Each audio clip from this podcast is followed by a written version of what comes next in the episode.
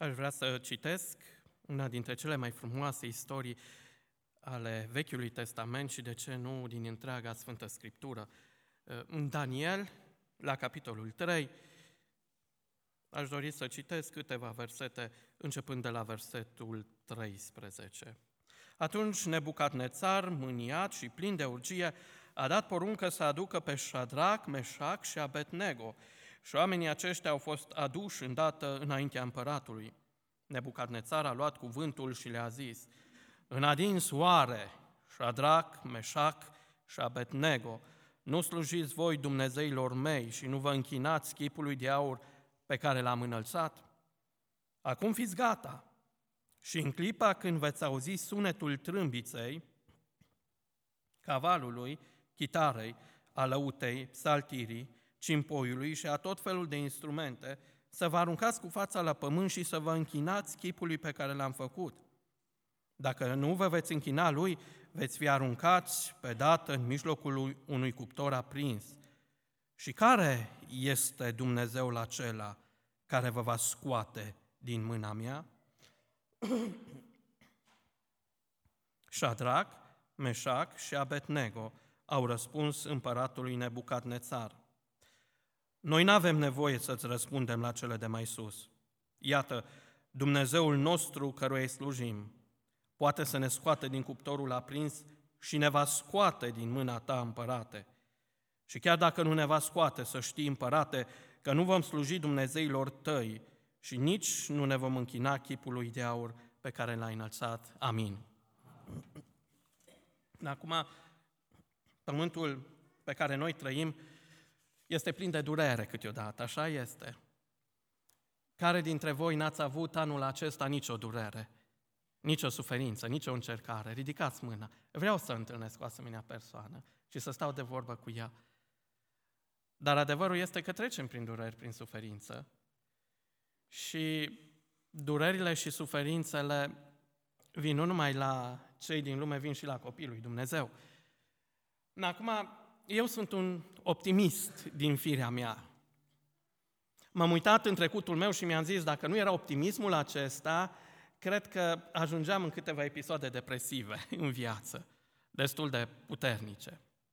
Dar sunt optimist și îmi place să mă uit la lucrurile bune care se petrec în jurul meu.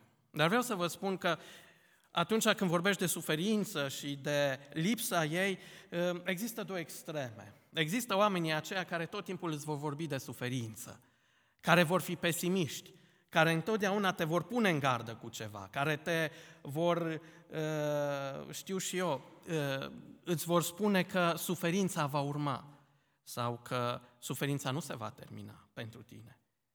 Îmi amintesc că îmi povestea fratele meu la un moment dat, stătea la o masă și acolo stătea lângă el un băiat, un tânăr, care tânăr era cuprins tot timpul de fiorii bolii. Și întotdeauna săptămânal mergea și își făcea o analiză două, câteodată și așa, ca să fie făcută, să se asigură că nu există boală în trup. Și stând la masă acolo, avea o durere de cap săcăitoare, care îi reținuse clipele din viață timp de două zile. Și era foarte abătut și amărât. De partea cealaltă a mesei stătea o fată care era probabil mai pesimistă din fire și a început să-i povestească: uite, simt o durere de două zile. Și fata îi spune: mâine să te duci la medic. Mama mea a avut o asemenea durere, a făcut tumoră la creier și în șase luni s-a curățat. S-a uitat fratele meu la tânărul acela, care dintr-o dată a devenit palid. palid. A început să înghită în sec, nu a mai putut să stea calm la masă și tot timpul zicea: când plecăm, când plecăm. Ce credeți că s-a întâmplat lui? Când a vrut să dau de el, era la analize. Era la analize. Există oamenii aceștia care întotdeauna îți vor găsi o boală, îți vor găsi ceva dramatic, îți vor face nopți de neliniște și de nesom. Și apoi există și ceva câteodată specific românesc. Cealaltă extremă. Las că nu-i nimica. Las că trece. Las că totul e bine, o să vezi, până la sfârșit totul o să fie bine. Nu-i nimica. Și există și astfel de oameni care vor să, sau parcă încurajează, dar din păcate au un mesaj destul de nestatornic. Eu vreau să aduc un pic de echilibru în seara aceasta. Și vreau să vă spun că poate să fie rău și poate să fie bine. Poate să fie necaz și poate să fie bucurie. Dar mă uit în textul pe care l-am citit și aș vrea să pun o întrebare. Ce se întâmplă cu un creștin atunci când nu totul merge ca pe roate? Când nu totul merge cum ți-ai propus? Cum poți să-ți păstrezi credința intactă? Cum poți să-ți păstrezi bucuria în inimă ca să nu ajungi în alte stări de depresie sau alte lucruri? Și m-am uitat în textul citit și aș vrea să spun câteva lucruri despre textul acesta și câteva învățăminte pe care le-am scos. Eu am scos cinci, astăzi vă voi spune doar trei, ca să nu tragem foarte mult de timp și poate cu altă ocazie celelalte două. Acum spuneam că există oameni care sunt optimiști. Știi care e diferența între optimism și credință? Optimismul speră că circumstanțele se vor schimba. Asta e omul optimist, așa-i? Sper că, sper că va fi mai bine. Acum, credința își pune speranța în Dumnezeu care nu se poate schimba. Optimismul spune, circumstanțele se pot schimba. Credința își pune speranța într-un Dumnezeu care nu se poate schimba.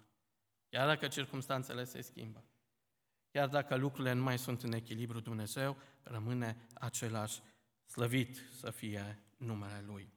Din, din capul locului vreau să vă spun că eu cred din toată inima că Dumnezeu cel mai mult în viața noastră lucrează într-un mod supranatural. I-ați mulțumit sau îi mulțumiți des lui Dumnezeu de lucrurile care ar fi putut să se întâmple cu dumneavoastră și El v-a păstrat în grija Lui în așa fel încât nu se, să nu se întâmple? De unde știți de câte ori pe zi nu am fi în pericol să murim? De unde știți? De unde știți că Dumnezeu nu ne călăuzește în așa fel încât să ne păstreze de zeci, poate de sute de ori pe zi, să ne păstreze viața intactă, a noastră și a celora din jurul nostru? I-ați mulțumit lui Dumnezeu pentru lucrurile pe care nu le-ați văzut, dar prin care Dumnezeu a lucrat ca să nu aducă tragedie și dramă în viața voastră.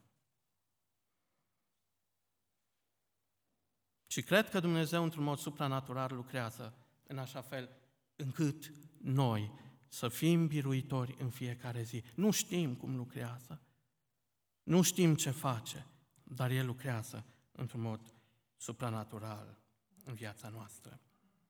Acum am spus că există, în lumea asta există multe suferințe prin care trebuie și noi să trecem. Și m-am întrebat, de ce există suferință? De ce lasă Dumnezeu suferința în viața noastră, în viața copiilor lui Dumnezeu?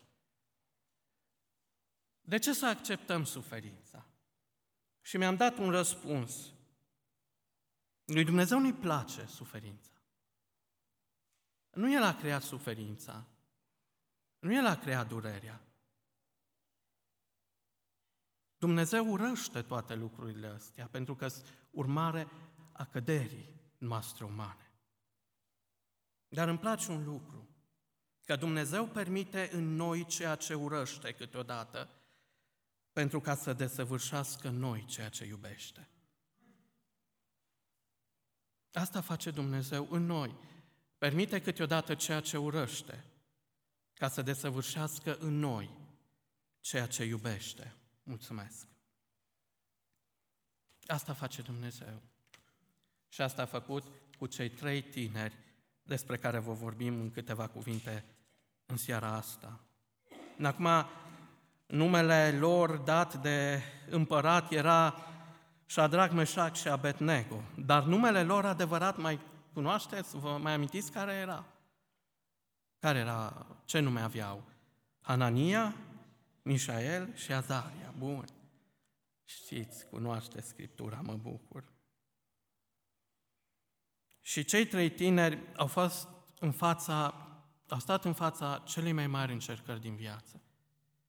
Și vreau să vă spun aici că nu o să vorbesc despre lucrurile mărunte, simple, încercările prin care trecem. O răceală, eu trec printr-o răceală.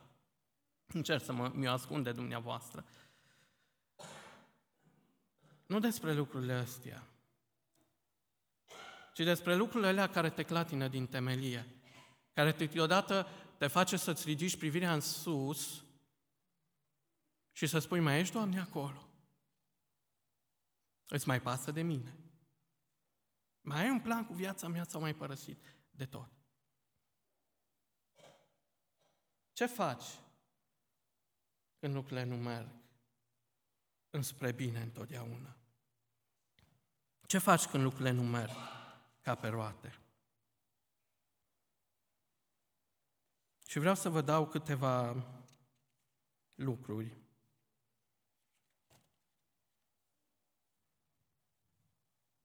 Primul lucru, chiar dacă nu o să, fai, nu o să fie mai bine, putem încă să avem, și vă las să ghiciți despre ce-i vorba, Daniel, capitolul trei, versetul șaisprezece. Șadrac, Meșac și Abednego au răspuns împăratului Nebucadnețar, noi n-avem nevoie să răspundem la cele de mai sus. Apropo de ce spunea înainte, asta e un răsp- de ce spune, se spunea înainte și la rugăciune, asta e un răspuns ironic. Noi n-avem nevoie să răspundem la cele de mai sus. Ce credeți că putem să avem când lucrurile nu merg mai bine? Hmm? Știți ce spune psihologia laică? Răspunsul adecvat la pericol este îngrijorarea. Și psihologia spune că îngrijorarea este răspunsul sănătos al omului în fața pericolului. Eu nu sunt de acord cu lucrul acesta, că Scriptura spune să nu ne îngrijorăm. Așa este. Acum, ce credem, psihologia sau Scriptura? Eu zic că Scriptura. Deci, psihologia laică spune răspunsul adecvat la pericol este îngrijorarea. Biblia, știți ce, răsp- ce răspuns dă? Sau ce spune? Răspunsul adecvat la pericol este... Este Ioan șaisprezece cu treizeci și trei. Ioan șaisprezece cu treizeci și trei. V-am spus aceste lucruri ca să aveți pace în mine. În lume veți avea necazuri, dar îndrăsniți, eu am biruit lumea. Știți care este răspunsul la pericol și la suferință? Îndrăsneala. Îndrăsneala. Chiar dacă nu o să-ți fie mai bine, poți încă să îndrăsnești. Și îmi place îndrăznarea acestor tineri. Șadrac, Meșac și Abednego au spus împăratului Nebucadnețar, vă rog să vă închipuiți împăratul pe tron, toată împărăția lui în genunchi, înaintea lui, doar trei tineri rămân în picioare. Doar trei tineri rămân în picioare. Ce curaj, ce îndrăsneală. Așa-i? Nu este un curaj, o îndrăsneală.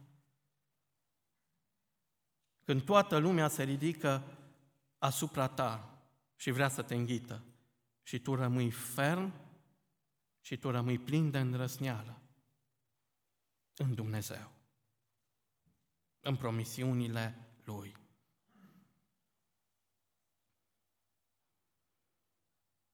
Dar, de fapt, care a fost îndrăsnarea lor? Sau de ce au ajuns să îndrăsnească? Și răspunsul lor cumva ne lămurește. Noi n-avem nevoie să-ți răspundem la cele de mai sus. Știți de ce au îndrăsnit? Pentru că nu au plecat întâi urechea la ceea ce spunea pericolul. Și în al doilea rând, că nu au filozofat, nu au început să răspundă pericolului. Vreau să vă spun un lucru, că dacă nu am căutat să răspundem șantajului durerii și a pericolului, nu am mai avea atâta durere în viața noastră. Știți ce e depresia? Depresia nu este suferința care tot bate la inima mea și care vine și care se acumulează treptat, treptat, treptat, tot mai mult, tot mai mult. Știți ce este depresia? Răspunsul meu înaintea suferinței. Și la creștini știți care este punctul principal al depresiei? Gândirea că Dumnezeu nu mă mai iubește, gândirea că Dumnezeu nu mai are niciun plan cu mine, că Dumnezeu m-a părăsit și Dumnezeu mă pedepsește în iadul veșnic. Asta este ideea centrală a depresiei la creștini, pe care am întâlnit-o adesea în consiliere. Și ce înseamnă asta? Prea-ți petrești timpul ascultând ecoul pericolului. Prea iei în seamă și prea luăm în seamă ceea ce înseamnă durere. Prea ades ne gândim la ea. În loc să ne gândim la Dumnezeul care stăpânește durerea, la Dumnezeul care stăpânește orice pericol, la Dumnezeul care ne ține în mâna sa. Nu petrece timp gândindu-l la, la pericol, îndrăznește în fața pericolului și a durerii și a suferinței, pentru că vei avea binecuvântare din partea lui Dumnezeu. Este ciudat cum în lumea aceasta, care este creația lui Dumnezeu, necredincioșii își permit să apere platforme, program, care stau împotriva lui Dumnezeu cu un curaj ieșit din comun. Imoralitate, lipsa integrității, păcatul, sunt câteva din gurile secolului care strigă cel mai tare, iar noi creștinii, care știm că întreg pământul este sub picioarele lui Iisus, ne temem să reacționăm, iar când o facem, se prea poate să o facem dintr-un soi de resemnare. Care este răspunsul nostru al creștinului în fața pericolului? Îndrăsneala? De ce să îndrăsnesc? Pentru că El a biruit lumea. El a biruit suferința, durerea mea. În mâna Lui e totul. Și câteodată ne pierdem chiar puterea de a fi mărturie din cauza faptului că ne temem de suferință și de pericol. Vă dau exemplu cu mama mea.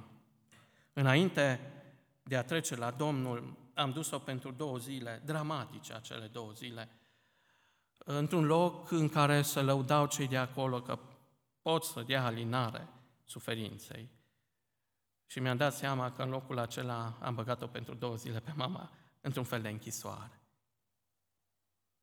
Și acolo am trăit cu o, dur- cu o durere nespusă întâlnirea cu o persoană care se denumea creștină, și care, într-un fel foarte agresiv, ne-a primit, ne-a pus într-o cameră. Și acolo a zis așa, mergea la biserică femeia. Și a zis așa, aici nu se vorbește despre Dumnezeu, nu se cântă despre Dumnezeu, că medicului nu-i place să audă lucrul acesta. Stăteam și mă uitam la ea și spuneam,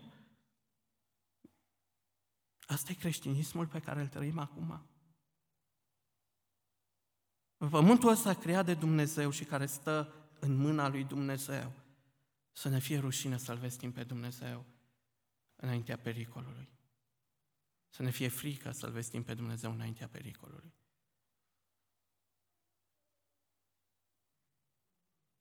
Și mă uitam la mama mea, o femeie care ori de câte ori avea ocazia să vorbească cu cineva, îi spunea despre Domnul. Și nu mai putea să vorbească foarte mult, dar am văzut suferința care îi marca fața. Când cineva spunea, nu mai vorbi despre Domnul. Până aici. Adesea resemnarea ca înfrângere este considerată drept voia lui Dumnezeu. Și avem multe înfrângeri în viața noastră.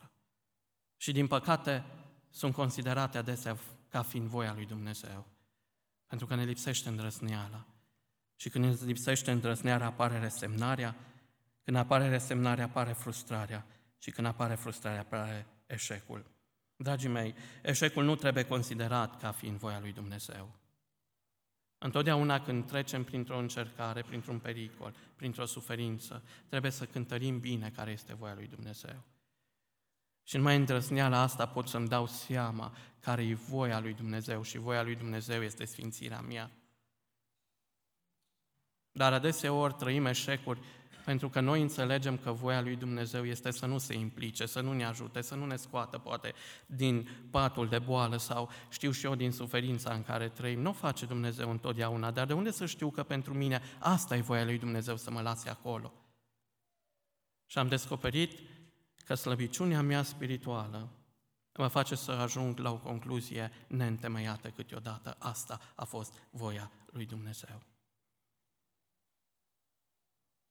De unde știu? Și lucrul acesta, știți la ce duce? La o resemnare așa de mare, încât nu ne mai rugăm pentru cel bolnav. Nu mai strigăm spre Dumnezeu. Nu mai ținem post și rugăciune.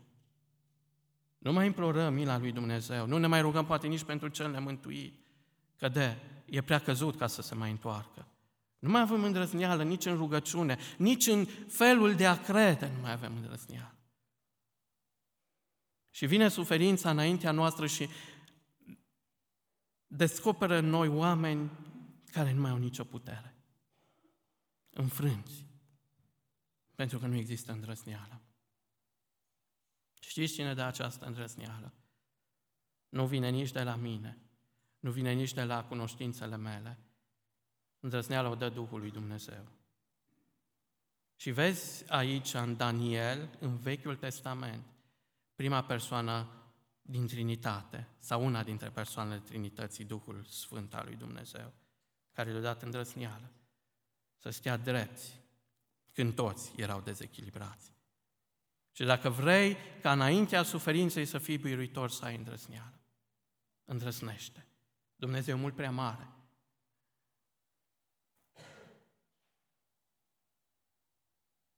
Mult prea minunat, mult prea plin de har, ca să pierd trenul îndrăznelii și să trăiesc din eșec în eșec. Ce să faci? În primul rând, dacă nu o să mai fie bine, putem încă și poți să ai îndrăzneală. În al doilea rând, dacă nu o să mai fie bine, te asigur un lucru, versetul șaptesprezece, că Dumnezeu rămâne Dumnezeu. Chiar dacă nu-ți merge bine, Dumnezeu rămâne Dumnezeu. Dumnezeu n-a scăpat situația de sub control. Dumnezeu ține totul în mâna Lui încă. Versetul șaptesprezece, iată, Dumnezeul nostru care îi slujim poate să ne scoate din cuptorul aprins și ne va scoate din mâna ta, împărate. Și chiar de nu ne va scoate, să știi, împărate, că nu vom sluji dumnezeilor tăi și nici nu ne vom închina chipului de aur pe care l-ai înălțat. Trei pași ai credinței. Trei tipuri de credință. Le-ați văzut? Primul, e o credință să spui așa, versetul șaptesprezece, iată Dumnezeul nostru care îi slujim poate să ne scoate din cuptorul aprins. E un tip de credință, așa-i? Să spui Dumnezeul care îi slujesc poate să mă scoate din boala respectivă, așa-i? E un tip de credință. Dumnezeul căruia îi slujesc poate să mă scoate din depresie, Dumnezeul căruia îi slujesc poate să mă scoate din încurcătură, din suferință, din toate lucrurile. Asta este o credință. Dar este o credință mai mare. Credința de tip doi. Tot versetul șaptesprezece. Nu doar poate să ne scoate din cuptorul aprins, și ne va scoate din mâna ta, împărate. Asta e o credință mai mare, așa-i? Dumnezeu nu doar că poate, Dumnezeu va face. Dumnezeu nu doar că poate să vindece, are puterea asta, Dumnezeu va face cu mine. Asta e o credință mai mare, așa este? Dar există o credință desăvârșită, credința a treia. Și chiar de nu ne va scoate.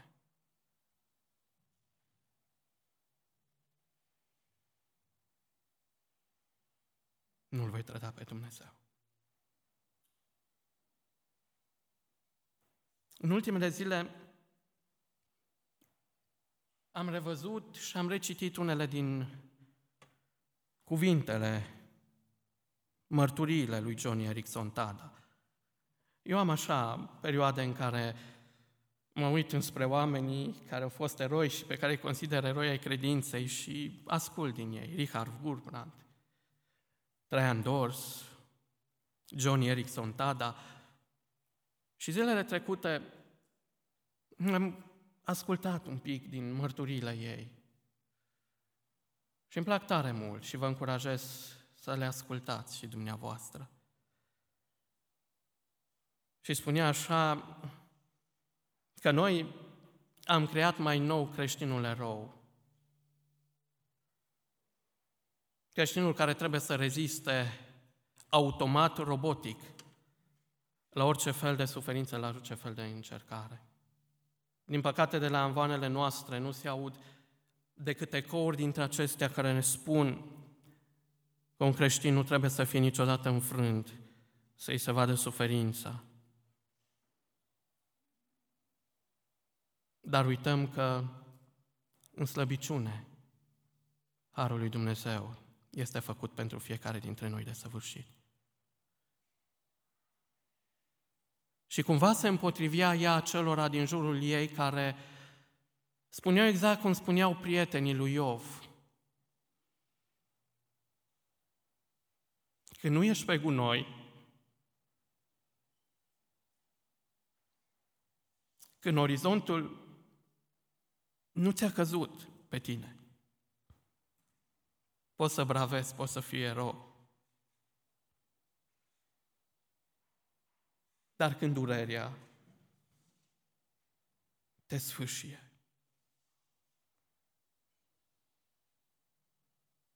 Oare copilul lui Dumnezeu trebuie să treacă ca și cum nu ar trece prin niciun fel de suferință? Și spunea ea așa: am decis să-mi arăt slăbiciunea.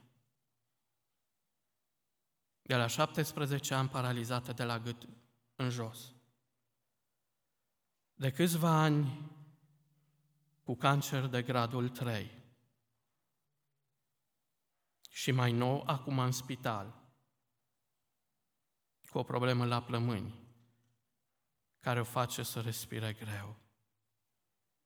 De acum încolo va trebui să poarte aparat în fiecare zi care să-i curețe tot ce are în plămâni, toată încărcătura aceea, ca să poate să respire. Spuneți-mi, că ai fi de față cu asemenea persoană, ai lua locul prietenilor lui Iov și ai începe să filozofezi despre Dumnezeu, despre măreția Lui, despre faptul că un creștin trebuie să treacă întotdeauna drept prin suferință sau... Ei spune că în suferință harul lui Dumnezeu este desăvârșit și se face desăvârșit. Și spunea ea, a fost zile și nopți în care întrebam pe Dumnezeu, ce viață e asta? Ce viață e asta? Și zile și nopți în care primea răspuns dinainte, din partea lui Dumnezeu, eu sunt încă în control. Chiar dacă e durerea mare, chiar dacă nu primesc ceea ce aș vrea, eu sunt încă în control.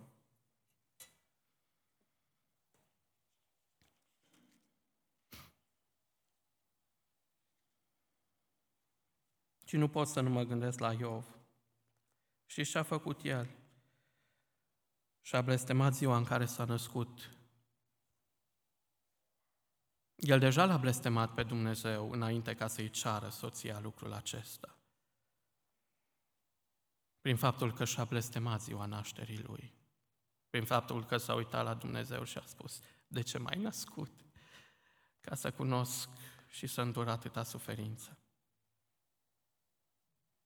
Dar îmi place un lucru la Dumnezeu, că Dumnezeu în suferința noastră, în durerea noastră, nu ne vrea să fim eroi, ci ne vrea să fim înfrânți ca El să poată să-și arate puterea în noi. Noi trăim în contextul românesc, cu Mircea cel bătrân, Ștefan cel mare, pentru țară mor, nu-ți deschid ușa, ce mamă este aceea, nu? Du-te și mor pentru țară. Dar un context pe care cumva comuniștii ni l-au băgat pe gât. Și cumva de aici am extrapolat și în viața spirituală. Iată să ne arătăm puternici, să nu arătăm nicio slăbiciune. Fraților, când trecem printr-un necaz și printr-o suferință, hai să avem curajul acesta, să cerem bisericii să se roage pentru noi. Am văzut oameni care atâtea țineau la secret, ba, secret de stat făceau din boala lor, din suferința lor, nu vreau să audă nimeni. Dacă te rugai, parcă ce știi ce ai făcut?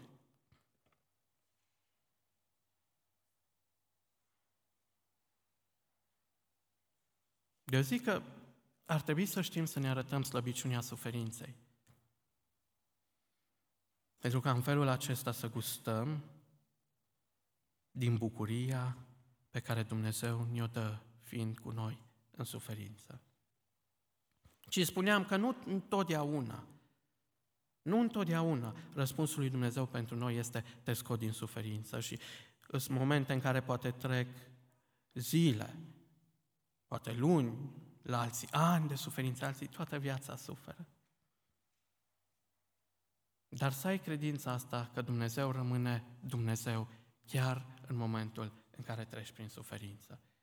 Eu nu am o arhivă foarte mare de povestioare și s-ar, fi, s-ar prea putea să vă fi spus povestioara care urmează. Este o povestioară simpatică despre o fată, o fetiță, care a venit odată la un serviciu în care, de biserică în care oamenii se rugau pentru cei bolnavi, pentru cei care erau cu probleme și chemau în față să se roage pentru ei. Și a venit la un moment dat și fetița aceasta avea în mână o păpușă și păpușa era făcută toată bucăți, bucățele, o mână lipsea, un picior lipsea, părul, vâlvoi, un ochi lipsea, era toată tatuată de carioci și fetița a venit în fața păstorilor cu, cu păpușa. Și acum, ce să-i spui unei fetițe care îți vine cu o asemenea păpușă? Nu poți să zici, pui mâna pe ea, Dumnezeu o vindecă. Ce face? Îi crește o mână, îi crește un picior. Și atunci păstorul, în cel mai sensibil ton cu putință, și aici vreau să fac o, o paranteză, există suferinți pe care noi le catalogăm, suferinți mari, unele suferinți mici. Și câteodată ne batem joc de suferințele unora. Luați în seamă și suferințele celor mici. Că suferință și ele. Și pentru așa un, un ton, așa uh, plin de duioșie și simpatie, spune fetiței, tu ai venit cu păpușa asta, dar nu cred că Dumnezeu ți-o poate vindeca. Nu cred că Dumnezeu ți-o poate face sănătoasă. Și fetița a zis, știu, Domnule, că nu mi-o poate face, dar știu că El poate să-mi vindece sufletul meu rănit. Și câteodată Dumnezeu nu răspunde aducându-ne sănătate, dar rămâne Dumnezeu pentru că ne vindecă sufletul nostru rănit. Ce face Dumnezeu, ce nu poate să facă nimeni în lumea asta? Rămâne cu noi, chiar și în moarte, și în durere, și în suferință. Căci El este Dumnezeu, care rămâne Dumnezeu în ciuda circumstanțelor noastre. Și v-am spus că vă mai dau încă un lucru. Nu doar că în suferință putem să avem îndrăzneală, nu doar că în suferință Dumnezeu rămâne Dumnezeu, dar chiar dacă nu o să fie mai bine, trebuie să înțeleg că Hristos rămâne cu mine. Să vă citesc versetul douăzeci și patru. Atunci împăratul Nebucadnețar s-a înspăimântat și s-a sculat repede. A luat cuvântul și a zis veșnicilor săi, n-am aruncat noi în mijlocul focului trei oameni legați? Ei au răspuns împăratului: negreșit, împărate. El a luat cuvântul și a zis: ei bine, eu văd patru oameni umblând slobozi în mijlocul focului și nevătămați, și chipul celui de-al patrulea seamănă cu al unui fiu de Dumnezeu. Înțelegeți? L-a văzut pe Fiul lui Dumnezeu, Nebucadnețar, în foc, alături de trei creștini, care au înțeles că trebuie să treacă prin suferință. Și suferința aceasta ar fi putut să le curme chiar viața.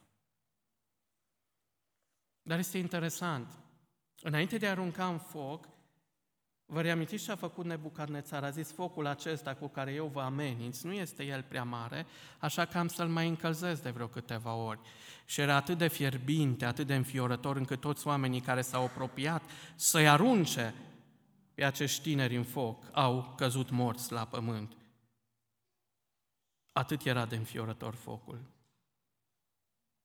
Focul încercărilor nu ne place. Și mai ales când el este mare și puternic. Mai ales când se măsoară în zile, în luni, în ani de dureri și suferință. Așa e că nu ne place. Dar am o lecție a focului pe care vreau să vă dau astăzi. Știți care este asta? Că cel mai mare foc sau cuptor al tău poate deveni cea mai mare binecuvântare. Hristos nu și-a dat întâlnire cu ei în libertate, pe tărâmul libertății. Hristos nu și-a dat întâlnire cu ei când erau cei mai bucuroși și cei mai împliniți oameni. Hristos le-a dat o lecție de viață în momentul cel mai cumplit ai suferinței lor.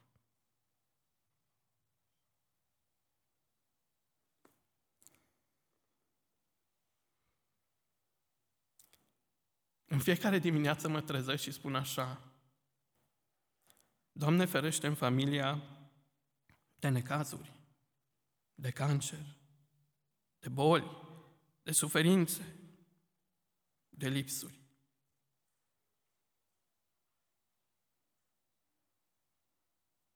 Fără să-mi dau seama că Dumnezeu permite foc și cuptor în viața mea, ca să-mi ofere una dintre cele mai frumoase experiențe de întâlnire cu El.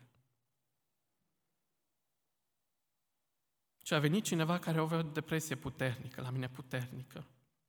De câteva ori pe zi încerca să se sinucidă, familia era alături de, de persoana respectivă și o opria. Și plângea în fața mea și spunea: nu mai pot, e prea dureros pentru mine. Și am zis: de ce nu crezi că ăsta este locul pe care Dumnezeu l-a hotărât ca să se întâlnească cu tine? De ce să credem că Dumnezeu ne întâlnește doar în libertate și când ne merge bine? De ce să nu credem că cele mai frumoase locuri în care le întâlnim pe Dumnezeu îți poate în focurile cele mai grele și cele mai teribile ale vieții noastre? Atunci când nimeni nu mai dă nicio șansă, acolo, în mijlocul ei, să ne întâlnim cu Dumnezeu și cu ajutorul Lui, să ne întâlnim pe Hristos în frumusețea Lui, să descoperim pe un Hristos pe care nu l-am putea lepăda prin orice durere și prin orice suferință am trece. Și două chestiuni interesante și vă rog să fiți atenți, acum închei imediat, care m-au ajutat să înțeleg că suferința nu este o lovitură a lui Dumnezeu în creștetul meu ca să mă doboare, ci ca să mă învețe o lecție. Știți ce spune aici Scriptura? Că în momentul în care Nebucadnețar i-a amenințat și a pregătit pentru foc, i-a legat. Zice, cu toate hainele, cu toate hainele, cu ismenele, cu cămășile, cu toate hainele pe care le-au avut, le-au legat și au lăsat goi și au aruncat în foc.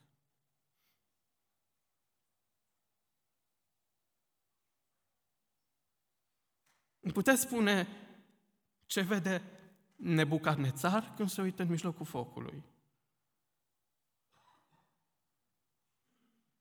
Oameni legați?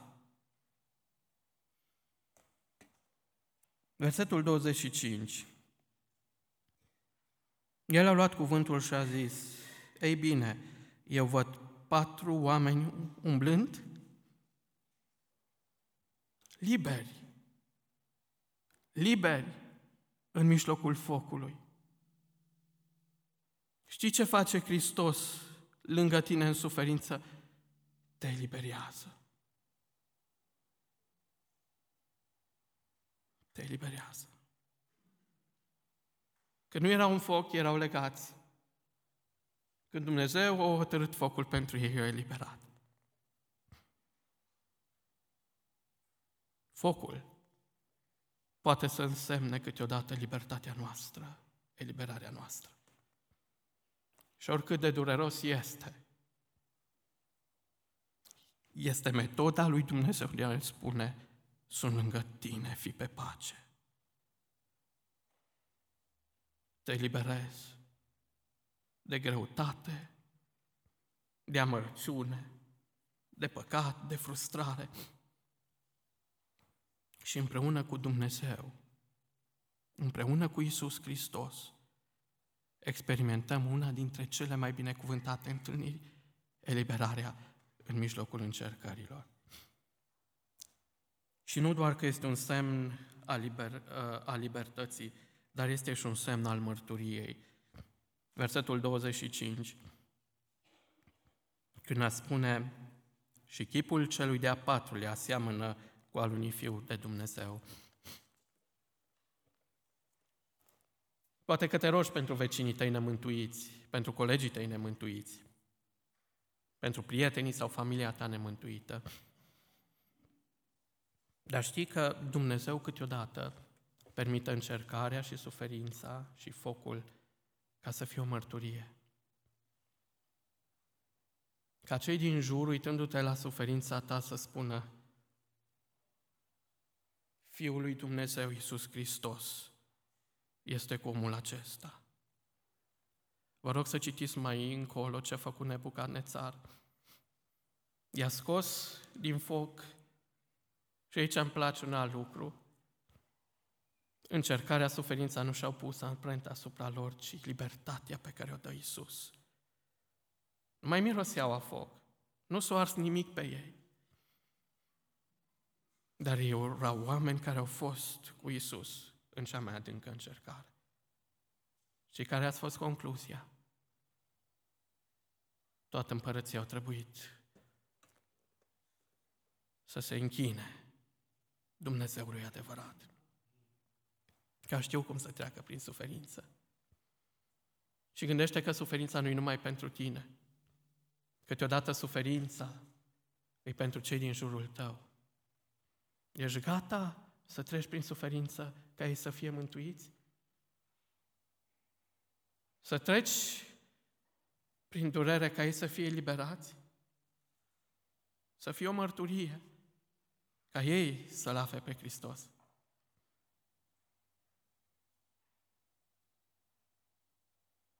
Și un ultim lucru.